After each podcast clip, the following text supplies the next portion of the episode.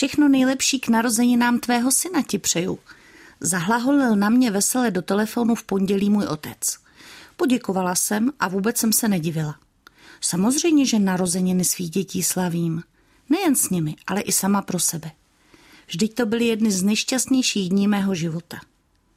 Když jsem toho staršího držela poprvé v náručí, tak se mi doslova změnil svět. Kromě radosti na mě dolehl ohromující pocit zodpovědnosti.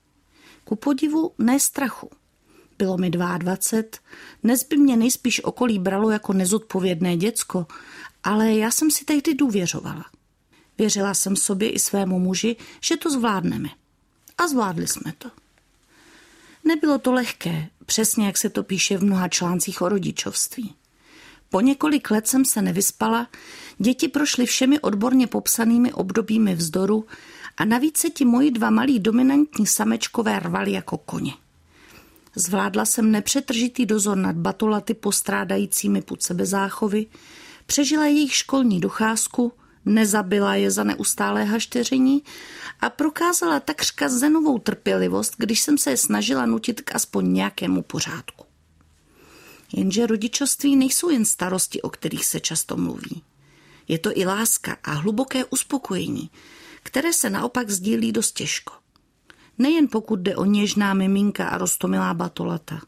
Srdce vám taje něhou i nad nohatými školáky, stejně intenzivně milujete i vzpurné a současně zranitelné pubertáky. A to i ve chvíli, kdy se jim snažíte zaheslovat wi a v duchu si slibujete, že klíčky od vašeho auta nedostanou nejméně do 30.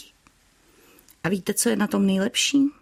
Že se to nemění ani v době, kdy vaše děti dospějí a založí své vlastní rodiny. Stále jsou to vaše děti a pokud jste to zvládli, stanou se i vašimi přáteli.